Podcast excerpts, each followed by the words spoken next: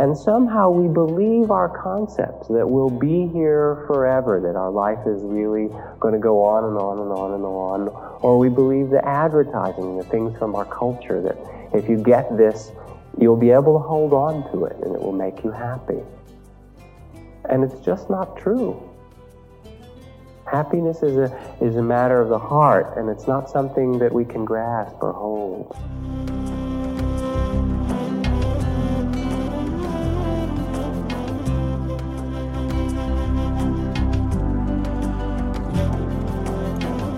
Welcome to the Jack Kornfield Heart Wisdom Hour. We are delighted to share with you Jack's innate common sense wisdom and his clear, open heart. If you are interested in supporting Jack's podcast, go to BeHereNowNetwork.com slash Jack.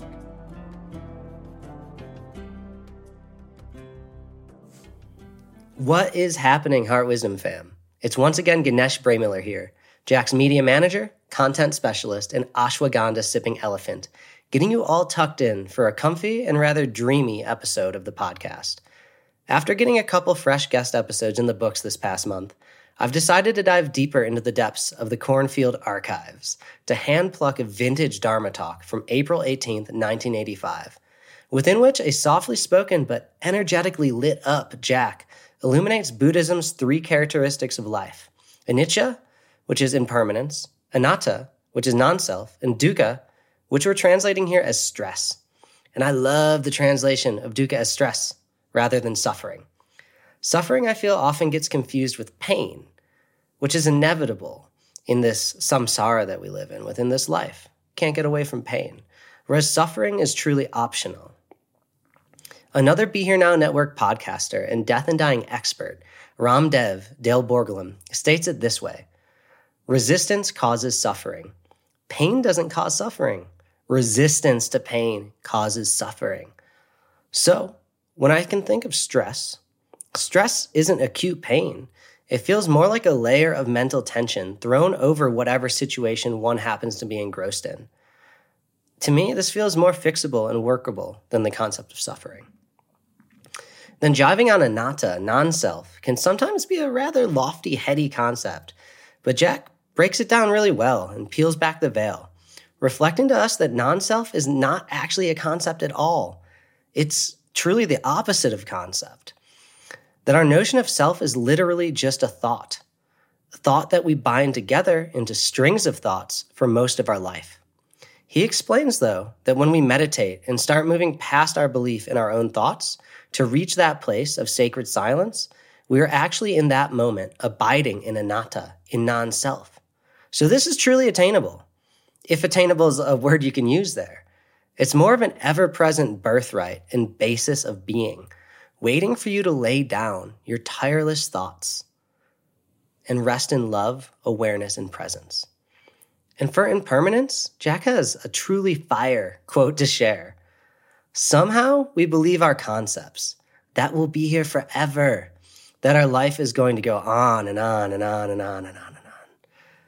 Or we believe our advertising, the idea from the culture that if you get this, you'll be able to hold on to it and it will make you happy. It's just not true. Happiness is a matter of the heart, not something we can grasp or hold on to. So, now we're getting cozy and comfy and ready to nestle into the sweetness of this vintage episode. I do have to jump into some quick announcements before flipping the lights off and tucking y'all in. On May 15th, our Ram Dass Love Serve Remember fam, whoop whoop, they light up the incense on the new Ram Dass and Friends online course, The Yoga of Heartfulness, featuring live teachings from Krishna Das, Nina Rao, Jai Uttal, Mirabai Starr, and more, as well as 10 plus hours of classic archival footage and practices from Ram Dass, Trudy Goodman, and our very own Jack Kornfield. Sign up at ramdass.org slash heart. Then on June 3rd, tuck yourself in to Jack's online event, The Awakened Heart, an invitation to love, presented by Spirit Rock, and featuring meditations, stories, and dialogue on illuminating your own inner gifts of love, gratitude, forgiveness, and the heart. Then take your dreams to the clouds with Tara Brach's and Jack's brainchild for finding digital spiritual community Cloud Sangha, who just opened two new Jack Kornfield focus groups, Loving Kindness and Buddhist Wisdom. Find your digital spiritual community at cloudsangha.co slash Jack Kornfield. And finally, don't sleep on Jack's amazing array of online courses and classes, as well as exceptional offerings like Dharma talks, meditations, and articles over on the new jackkornfield.com. So, there we are, Heart Wisdom fam. Time to turn down the lights, tuck in, lay back, and let your mind float like a lotus flower softly making its way downstream. For episode 187, The Three Characteristics of Life. Again, this is Ganesh Bremiller wishing you the most blessed, fruitful, and enjoyable time incarnated here on earth. Namaste, y'all. People want to know, especially those of you who've been sitting for some number of retreats and on the hours when things seem frustrating or painful or something doubt arises, people want to know where's the practice going? What happens if you continue to sit and walk and pay attention and open. And sometimes we speak of uh, stages of deepening of practice, of opening of newer visions of things, or of the cultivation, as Jamie uh, taught quite beautifully last night, of the factors of mind, of enlightenment, of rapture, of calm, of tranquility, of equanimity, of mindfulness, and so forth. The spiritual faculties that, that grow more deeply and strong as we sit. The qualities of a bodhisattva, greater openness of heart, greater sense of generosity and uh, simplicity in life. And all these things do develop and grow. You can see and feel it, even if it seems a little slow at times. Because it's such a deep process, it is slow. It's an unfolding or an opening from the very center of our being. And although these are not incorrect in describing practice, there's a difficulty with them. And that is that they set up some vision of the future, some goal that's always measured in front of us, in time, out there greater equanimity, greater mindfulness, greater kindness, greater something or other, some other place that we will achieve down the road. And so they're part of the realm of thought or imagination. And the truth is that we can't really measure our practice.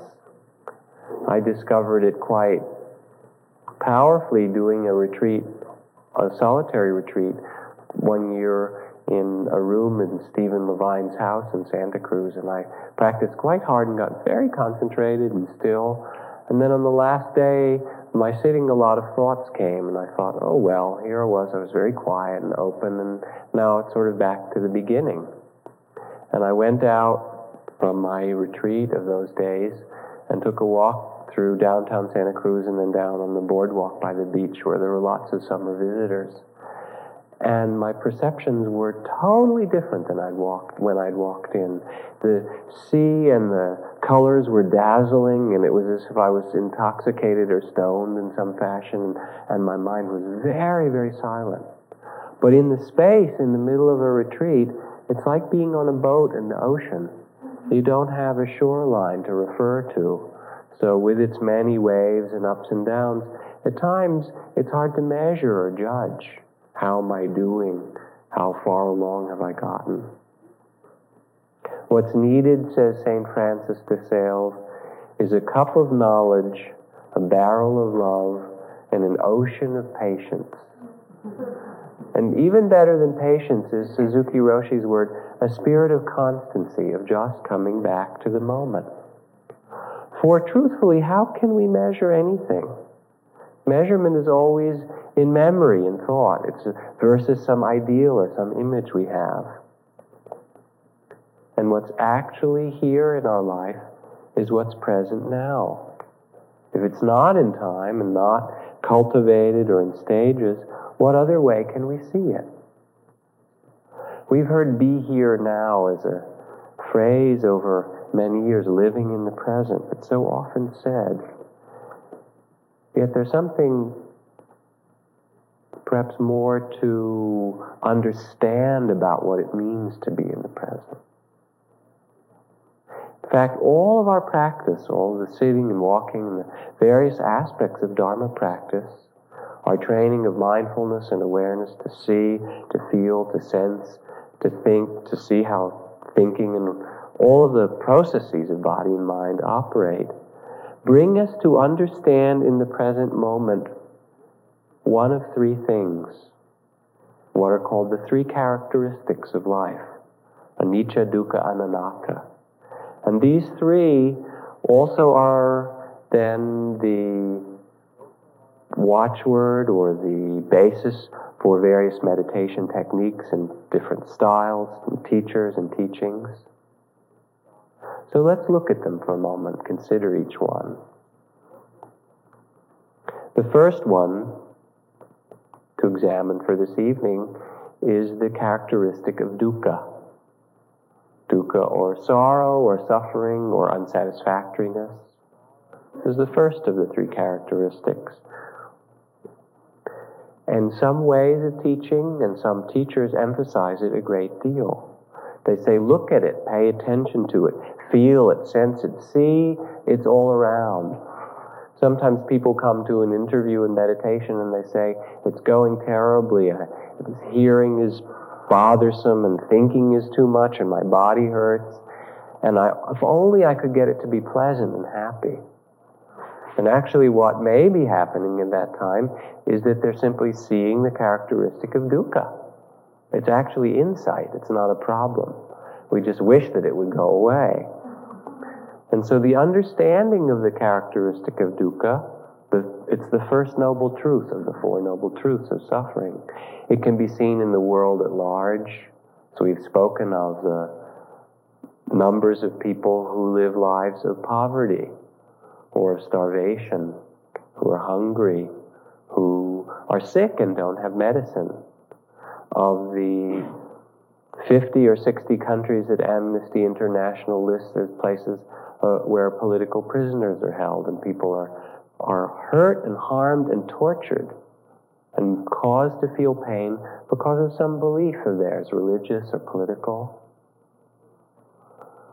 The worldly dukkha of nuclear arms race, of all the wealth and resources and creativity of modern modern society, half or more of it is poured into making killing machines that can destroy us. And it goes on today.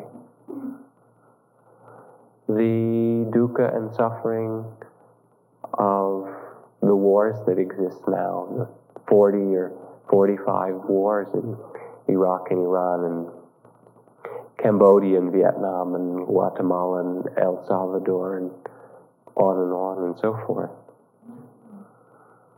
So one sees it externally, and one sees it internally as well, sees our own fears and resistances and attachments and grief and loss and separation and sorrow and so forth.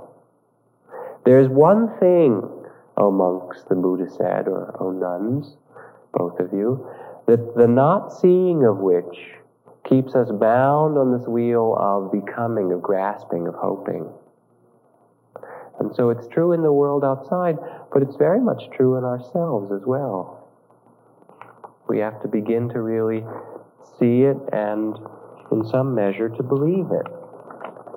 The obituary pages tell us of the news that we are dying away, while the birth announcements in finer print at the side of the page inform us of our replacements. But we get no grasp from this of the enormity of the scale.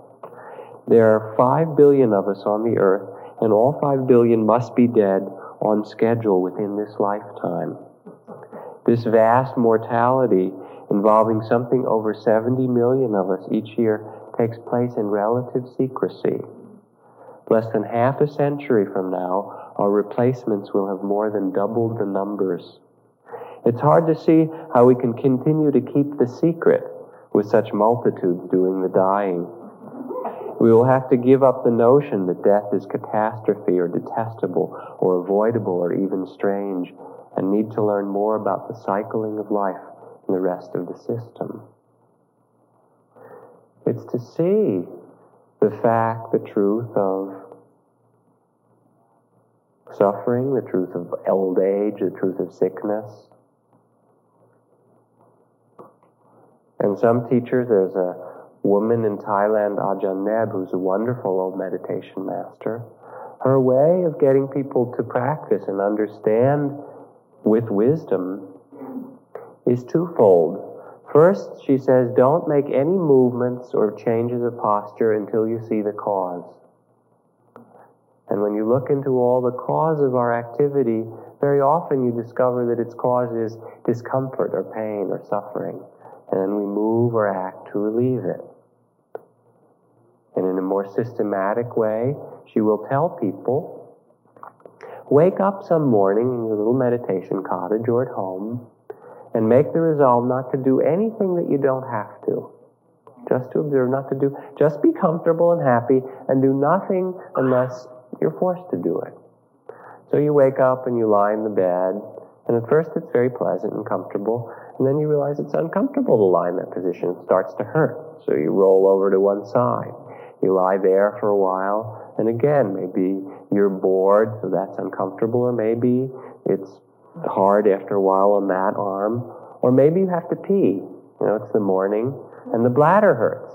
So you're not going to do anything you don't have to. So there's the pain of the bladder. You roll over to alleviate the pain and then you get up and you go in the bathroom and you pee. And then that pain disappears.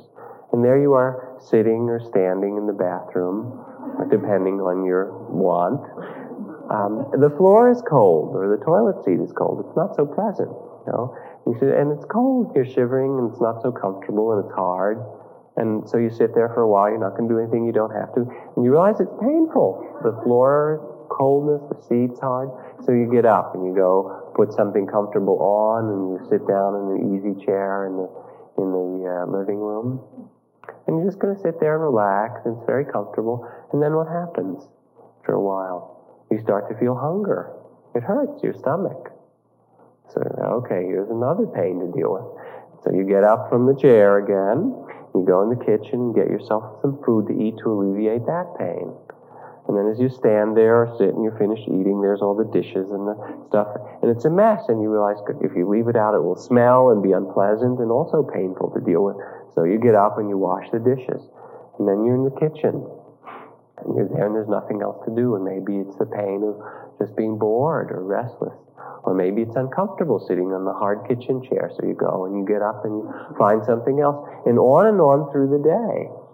And you start to see that from one perspective, the movement of our life is an alleviation of discomfort. Has anyone seen that in the meditation retreat?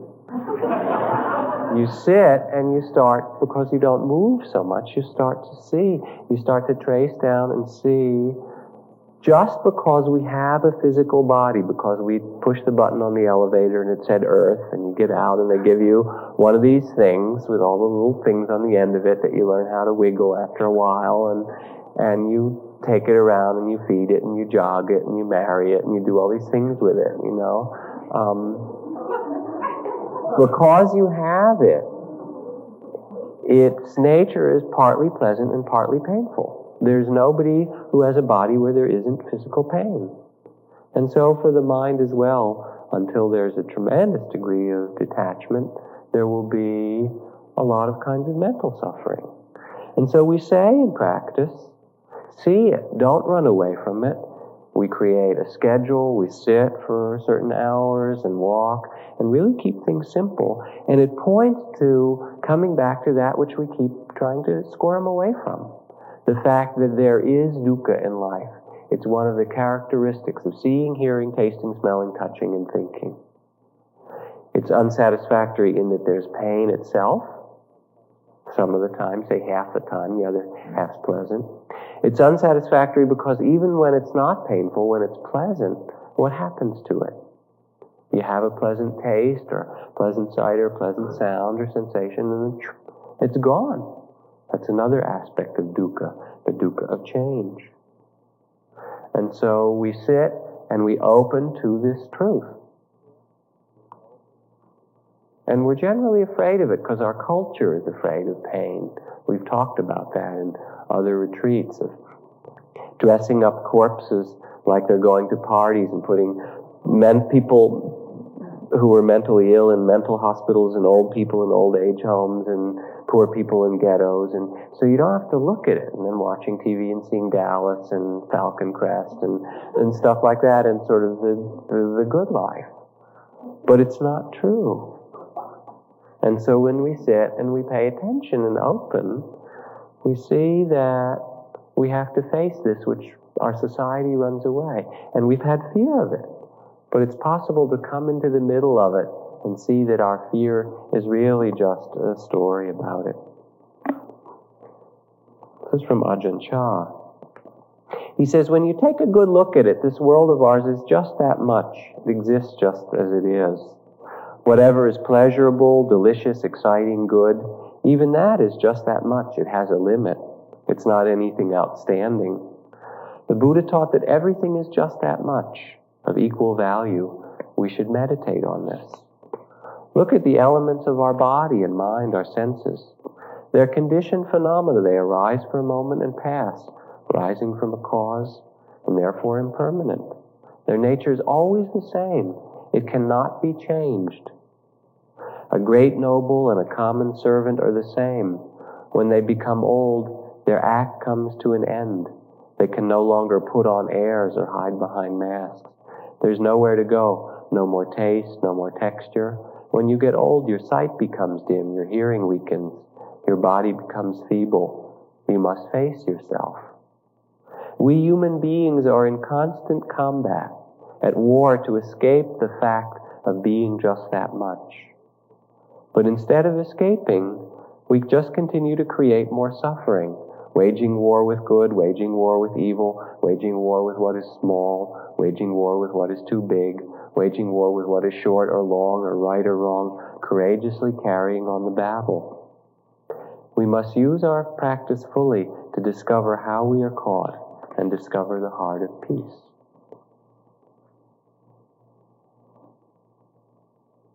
So we start to see as we sit the truth of dukkha, and there's no way you get out of it. It's part of our life and our experience. There are, however, different ways to relate to it. Although we cannot avoid it because through impermanence and through having a body and living in this world, it is part of experience, we can learn to relate to it wisely. Somehow both with some freedom or non-attachment and with an opening of our heart. And one of the most extraordinary things in visiting Mother Teresa's dying center in Calcutta was to see even people who were very poor and scrawny and sick in the circumstance of what would what one would imagine to be a great deal of sorrow. In the midst of that, on a big, beautiful poster on the wall with her picture smiling, there's a saying from Mother Teresa about our work is not just to, to feed the poor and clothe, uh, clothe the naked, but to bring them the joy of our understanding and our love of Jesus. And one goes in there, and even though there are these terrible circumstances, the nuns are beautiful, and their faces are shining, and they laugh and giggle and, and share their delight in life with the people that they feed and clothe and help. And there's this extraordinary sense in the midst of that circumstance that the light of the heart of loving kindness is much greater than all the physical suffering in the world. It's quite amazing. Overcome any bitterness that may have come because you were not up to the magnitude of the pain that was entrusted to you, says the Sufi teachings. Like the mother of the world, who carries the pain of the world in her heart. Each one of us is part of her heart, and therefore each is endowed with a certain measure of cosmic pain. You are sharing in the totality of that pain and called upon to meet it in joy instead of self-pity. It's what one of my teachers called developing a heart of greatness. an opening of the heart that can allow the fact that there is pleasure and pain and joy and sorrow all together in the world, and that pain hurts, but that it's okay, that somehow our hearts are genuinely big enough to live in this life with compassion to face it all. So that's the first of the characteristics. And you sit and you have a hard day and you think that there's no insight. The hard day is the insight. That's it. It's true. You understand, huh? Okay. Then what's the second characteristic? The second is impermanence. And so certain teachers will stress suffering and even create retreats. You sit and you don't move and you really deal with pain and you don't don't uh, let yourself get away with anything at all until you really see it. Other styles and ways of practice emphasize the truth of change. Don't worry. Whatever happens to you will change. It's all going to change. The very nature of being born is to grow up and grow old and die. The very nature of a state arising in the mind is that it will pass away. And the Buddha very often repeated the teachings of change. He would say, Did you never see an old person or a sick person or a dying person? Do you think that it won't happen to you? Did you never see a house that was beautiful and is now crumbling? Did you never see a tree that was in blossom and is now fallen? A very good friend of mine, Michelle, who was supposed to be teaching this retreat together, she used to teach little children, worked as a teacher in camps and in the first years of elementary school. And she said she would talk to them about death because at a certain age, five, six, or seven, they start to wonder about it. She remembered taking some children out in the forest one day and gave them an exercise. She said, I want you to look and see if you can find all the things that are dead or dying. And so they found wilted mushrooms and dead logs and plants and leaves that had fallen off the trees that had died and various things. And they were excited by it. It wasn't a problem. It was a discovery about life. And she sat them down and they all shared their little discoveries. And then she said, now tell me. She said, what do you think would happen if there wasn't any dying? And they sat for a minute, she said, and then a couple of the, the little kids very brightly looked up and they said, well, then there'd be more and more and more trees and more and more things, and there wouldn't be any room for us. And there's this process of things coming into being and passing away. Everything which arises passes. Nasrudin was at his home and a friend came by to borrow his donkey. And uh, some of you have heard this too many times. And um, it's good, you can laugh before it's over. And he says, I'm sorry my donkey isn't here. I like a, lot the fact that Stephen Levine raises donkeys. When we teach together, he talks about his own donkeys. But anyway, and um, his friend said, Oh, that's too bad. I have all this stuff to carry to market. It'll be such a burden. And he's leaving the house and he hears a donkey bray in the backyard. And he stomps up the stairs very angry. And he says, What do you mean to tell me the donkey's not here? And he's so indignant. And Nasrudin looks back and he says, Who are you going to believe, me or the donkey? Right? And somehow we believe our concepts that we'll be here forever, that our life is really going to go on and on and on and on.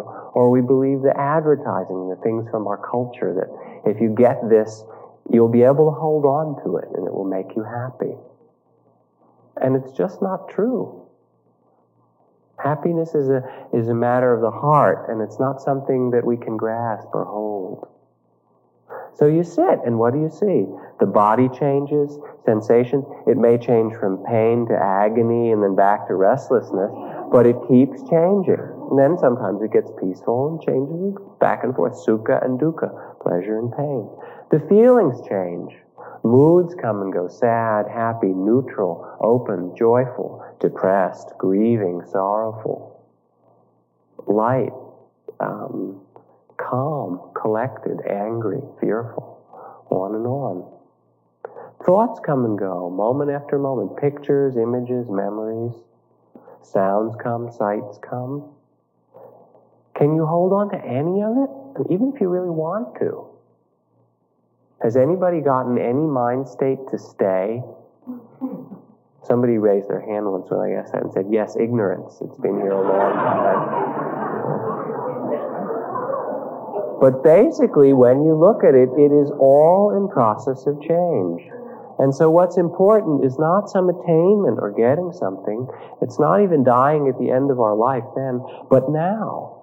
For to live in wisdom, to live in, in the fullness of the Dharma is first to accept dukkha and see that it's part of the game and be able to play with it a little bit. And secondly, to accept change, to feel it, to know it, to see it. To live in this moment is a kind of dying. It's called dying before death and it allows one to become free. Yet we keep trying somehow to make it safe or solid. You know, we get insecure, and so we have all our ways of um, trying to hold on. You get a nice experience in meditation, and then the next day you sit down and you think, well, gee, I sat and I put my foot like this, and I tilted my head, and I breathed in this way. Maybe I can get it back, and that will make it okay You know, or with our relationships or our families or our, or our bank accounts or whatever, somehow trying to make it solid. And of course it doesn't work because it's, it's movement, it's waves. It's better to see that meditation, as Swami Satchidananda teaches, is like learning how to surf. That image of him standing in this one-legged yoga posture on this beautiful uh, on the surfboard on a huge wave. It says, you can't stop the waves, but you can learn to surf. Meditate with Swami Satchidananda or something like that. It gives this sense that practice isn't to get somewhere, but to learn balance in the midst of change. Not to try and hold it, but to discover the rhythms of change. We keep trying to make it solid, and we keep trying to get something, as if getting it will will make it okay. Some state, some experience, some attainment. Not merit, nor insight, nor good deeds, nor concentration, nor calm, nor rapture. None of these are the reasons I teach, said the Buddha, but the sure heart's release, this and this alone. And that comes through an opening to the truth of dukkha, of the fact that there is life and there's death, that there's arising and passing, and to the truth of impermanence, that what we have and what we are is a changing, ever changing process. A star at dawn, a bubble in a stream, an echo, a rainbow, a phantom, a dream, a flash of lightning in a summer cloud. All these images it's here and then it changes. And it's fantastic if we can come to rest in it. Come to rest in what Alan Watts called the wisdom of insecurity. The wisdom of seeing that there's nothing which can be held. So that's the second characteristic, anicca. The third characteristic all of these are, are like the donkey, they're right there in front of our face when we sit, is the characteristic of emptiness or selflessness. And so some teachers will say it's all dukkha and look at it and accept the fact of pain as part of life. Don't run so fast and you can come to rest and joy. Other teachers will say it's all changing. Just learn to find balance and open to the truth of change. Other teachings and teachers will say, it's all empty. None of it is I or me or mine. None of it is to be grasped. It's ownerless. How can we understand this? Well, when you sit and you start to get quiet, have you noticed, at least those of you who've had the experience at this retreat of getting quiet for certain sittings, okay, starts to get silent and the body settles down and the thoughts get a bit more silent gets real empty and quiet and peaceful in there. And then different things will arise. Sometimes you get lonely.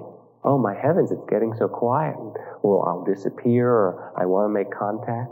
This loneliness is kind of a, a, a friend of emptiness, because in a sense, when you start to see emptiness and selflessness, you see that we're all alone in this process. But there's a deeper seeing of it which comes. That is, it gets quiet and silent and open. And all of a sudden, the thought sneaks in the back and says, gee, it's getting awfully quiet in here now, isn't it? I wonder what's going to happen next. Maybe as my meditation develops, the quiet will go into light or I'll understand some new things. And then when I go back, I can tell this person about it, blah, blah, blah, and it fills itself up. And all of a sudden, you notice that that space and that silence and that quiet is filled. Okay? Because it gets, for most people, a little bit scary when it gets quiet. It gets scary first because there's the unknown, what's going to happen next. But also it gets scary because as the thoughts start to disappear, who else starts to disappear? That's right, you do. Because most of what makes us up is I'm going to do this and be that, and I remember this, and these are my friends, and this is my name. You don't have a name. Really, it's just a thought. And so when the thoughts start to go away, the whole sense of self starts to vanish. And most of our life and our culture is to kind of patch it up quickly, keep it busy and keep it going, keep exciting things, try and get enough moments of pleasure so we don't have to look at dukkha and try and hold on to it as best we can so we don't have to look at the fact of life and death and change and impermanence and keep it full so we don't feel the truth of nothingness, of emptiness. Yet, to understand it more deeply, it's not that we have to make it empty and all the thoughts disappear. For the thoughts themselves are selfless, are not owned or ownerless. One of the editors of the Inquiring Mind, who's a wonderful friend, Wes Nisker, said the way that the contemporary understanding of the uh, three characteristics of anicca, dukkha, anatta is better understood as life's hard, it'll put you through changes, but don't take it personally. so it's hard, there's dukkha, and it puts you through changes. Don't take it personally means that as you pay attention to it, you see, first of all, that most of what you look at happens by itself. Your heart beats by itself. Your breath, you can control it a little bit. Mostly it breathes by itself. Your feelings come by themselves mostly, don't they? The sensations in the body come by themselves. The thoughts, God knows you can't control those. They come by themselves. Pictures, images. It all happens by certain laws of cause and effect and so forth, all by itself. That's part of the meaning of selflessness, that it's not owned. If you owned it, you could say, okay, don't get old. But look in the mirror. I mean, it's an amazing thing to look in the mirror and see there are more lines and there's less hair here, and it's just what it does. And you say, don't do that. I don't want you to. Does it listen? Not a chance. You say, don't think. Ha. You know? It's just another thought, right? Just another thought on the pile of it. So that's one way of seeing selflessness, that none of it is or very little of it is in our voluntary control, but it happens by itself. The second thing that we can see, as I mentioned, is that most of our sense of self is built on thought. When thoughts disappear and we're really in the moment, there's just seeing, hearing, smelling, tasting, and there isn't so much of a sense of I or what we call ourselves or our self images. There isn't a sense of separation. There's just this play of senses in space. And sometimes you can feel that. Your eyes are closed and there's not much thinking and there's just hearing and sensing and it's just moving in space. And that's really all it is. It's done with mirrors. It's just this movement of consciousness reflecting the six sense objects of seeing, hearing, smelling, tasting, touching, and so forth. Another way to understand this selflessness is to see that it all comes out of nothing. Where are the sittings that you did today? All those thoughts, all those feelings, all those experiences, gone. What happened to yesterday? Or the day before? What happened to the trip that you took, the plane flight to come to the retreat, or the drive that you took down? Disappeared, Go on. Where did it go? Back into the void, nowhere, out of which it came. What happened to the first two thirds of this evening's talk? Where is it? It's gone. It's back with George Washington and with Alexander the Great and um, Cleopatra and Neanderthal man and the dinosaurs and stuff. It's gone back into the void. And if you look in it, there's a word, say, um, orange or apricot or uh, Constantinople. There it is. It comes out. You hear, and then it's gone. Or you have a thought, picture something. It's there for a little while, disappears. Our whole life is that. Not only is it impermanent, but it comes out of nothing and it goes back into this creative nothingness. Does that make any sense to you? Doesn't matter, it's true. So one can start to see in different ways in one's practice the teachings of selflessness, that you don't control it, that it's really not your body, you rent it for a while, you know. The rent sometimes is exorbitant, but that's in keeping with the times. You use it, and it does what it wants, and it dies, and you can't say anything about it. Don't do that. It does not listen. Thoughts, the mind, much the same. And that they come out of nothingness, and then they disappear back and you, you become dust and all the rest of that stuff, earth and the elements. So we come home to ourselves and we see that we are nothing. Just this empty dance of the senses from Lama Kalu Rinpoche. You live in illusion and the appearance of things. There is a reality. You are that reality, but you do not know it. When you see this, you will see that you are nothing. And being nothing, you are everything. That is all. There's just seeing, hearing, tasting, smelling, which is what the world is composed of, changing, and there's no separate self in it at all. Soen Sa Nim, the Korean Zen master, when he went to sit in Bodh Gaya under the Bodhi tree, he wrote this poem. He said, Once a great man sat under this Bodhi tree, saw the morning star, and became enlightened. He absolutely believed his eyes. The sky is blue, the ground is brown. And believed his ears, nose, tongue, body, mind. Everything was as it is with no hindrance. Everything complete with no hindrance. And so he became independent from time and space and attained freedom from life and death. And that freedom is possible not as something we gain, but as coming back to see the truth of the moment. So our practice through investigation, through interest, through discipline, through schedule, through our loving concern, through all these aspects and motivations, all of us brings it back home to the essence of what makes up life. And that's the whole teachings of the Buddha.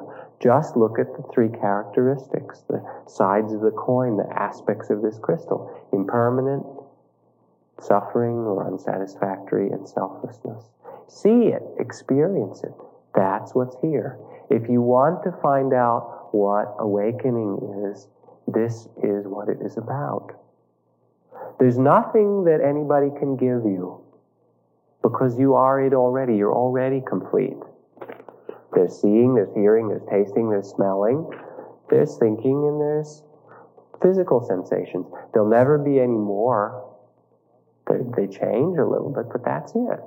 What could you add to that or subtract from it?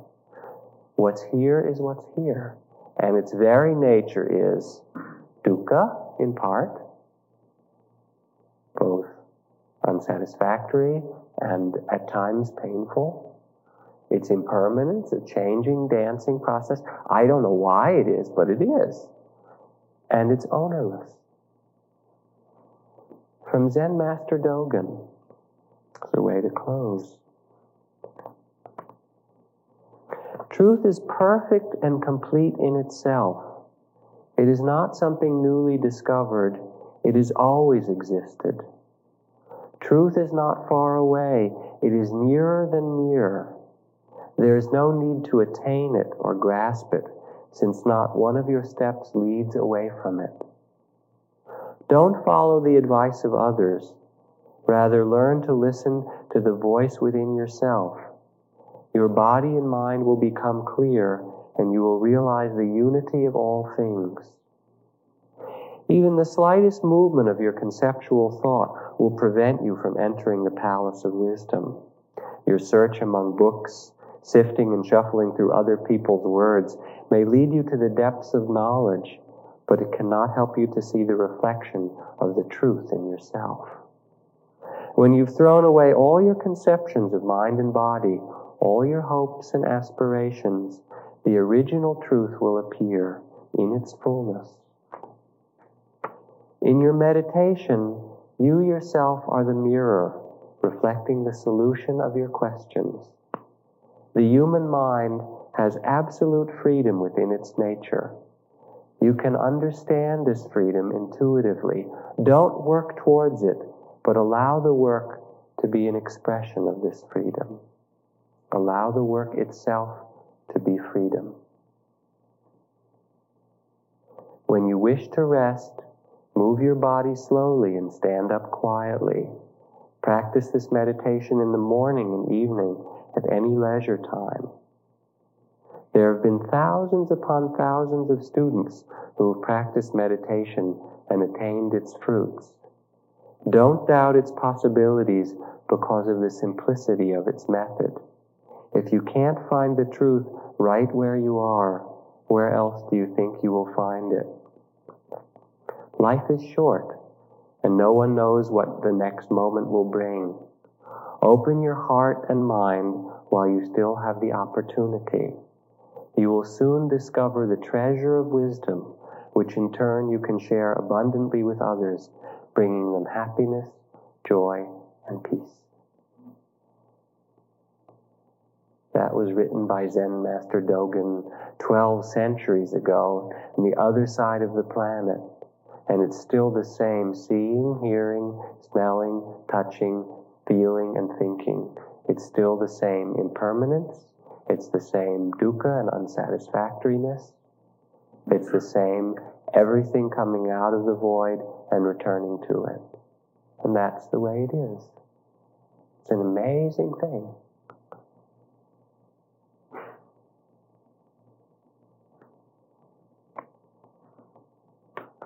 Anyone who comes to understand it more in their life, there comes a, a just such a sense of ease and joy.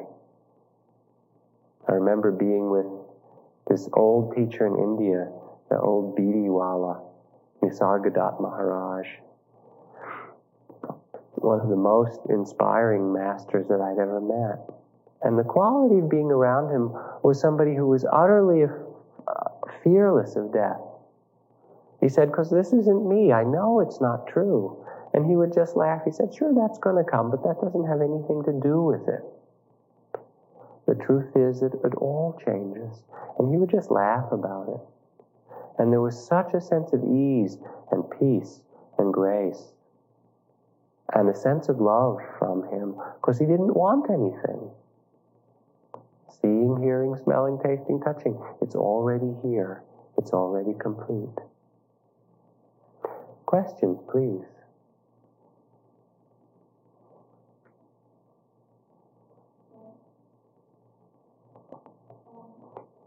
sometimes there's a little bit different interpretation of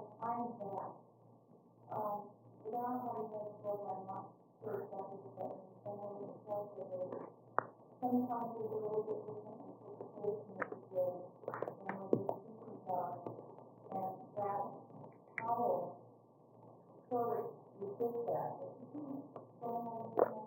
His way of teaching, it was really quite beautiful to be with him. Um, you'd come in first to see him. He had this little apartment, and um, 30 people maybe could fit in and there would be meditations and then he would kind of interview people or talk to them about their practice. That was his way of teaching. And when you came in new, instead of being put in the back and working your way up through the grace race until you could get closer to the teacher, um, his way was more to take the new people and put them right in the front and say, Where are you coming from? And you could answer on whatever level you dared. You might say, I just came from New York. Or you might say, Coming, there's no coming and going. There's just this timeless moment. And then he'd peer at you to see whether you were making that up or whether you genuinely realized it. And he would say to people when they arrived and he started to teach, he said, if you still think you're this physical body, he said, go practice somewhere else for a while and come back when you realize that you don't own this, that this is not who you are. And then maybe we can, can begin to talk. And when you had come back or had that understanding, he would say, now your practice is to become the quality of witnessing. And so, in practice, following his way, people would become the witness to things, detaching themselves to some extent, not suppressing anything whatsoever, but allowing it to come and go in the space of mind or of the heart without any restriction, without any judgment. And when you had established very powerfully this ability to be aware or mindful or witness that which is here without reaction, then finally he would have you turn your attention to the witnessing itself and see that that which seemed like it was someone who's watching the passing show was only another equally impersonal process. Moments of seeing and the consciousness which knows it moments of sound, hearing, and the consciousness which knows it, moments of sight, and the impersonal consciousness which knows it. And none of those, the knowing or the object, can be grasped or taken to be self. And so his teachings led through a slightly different language in exactly the same direction.